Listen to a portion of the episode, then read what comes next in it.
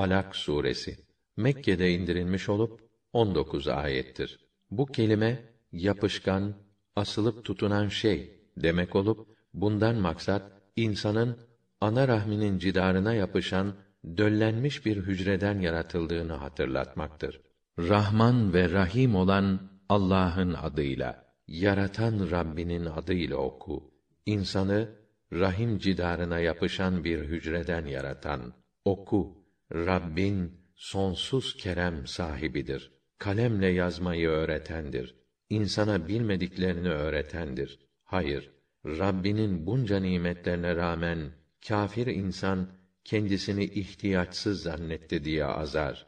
Ama dönüş elbette Rabbinedir. Baksana şu namaz kılan o mükemmel kulu engelleyen kimseye ne dersin?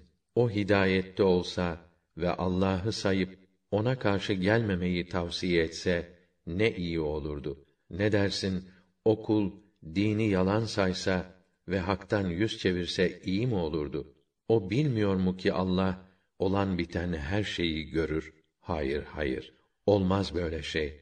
Eğer bu tutumundan vazgeçmezse onu perçeminden tutup cehenneme sürükleriz. Evet, o yalancı ve suçlu perçeminden tutup sürükleriz. İstediği kadar grubunu yardıma çağırsın. Biz de zebanileri çağırırız. Hayır, ona boyun eğme.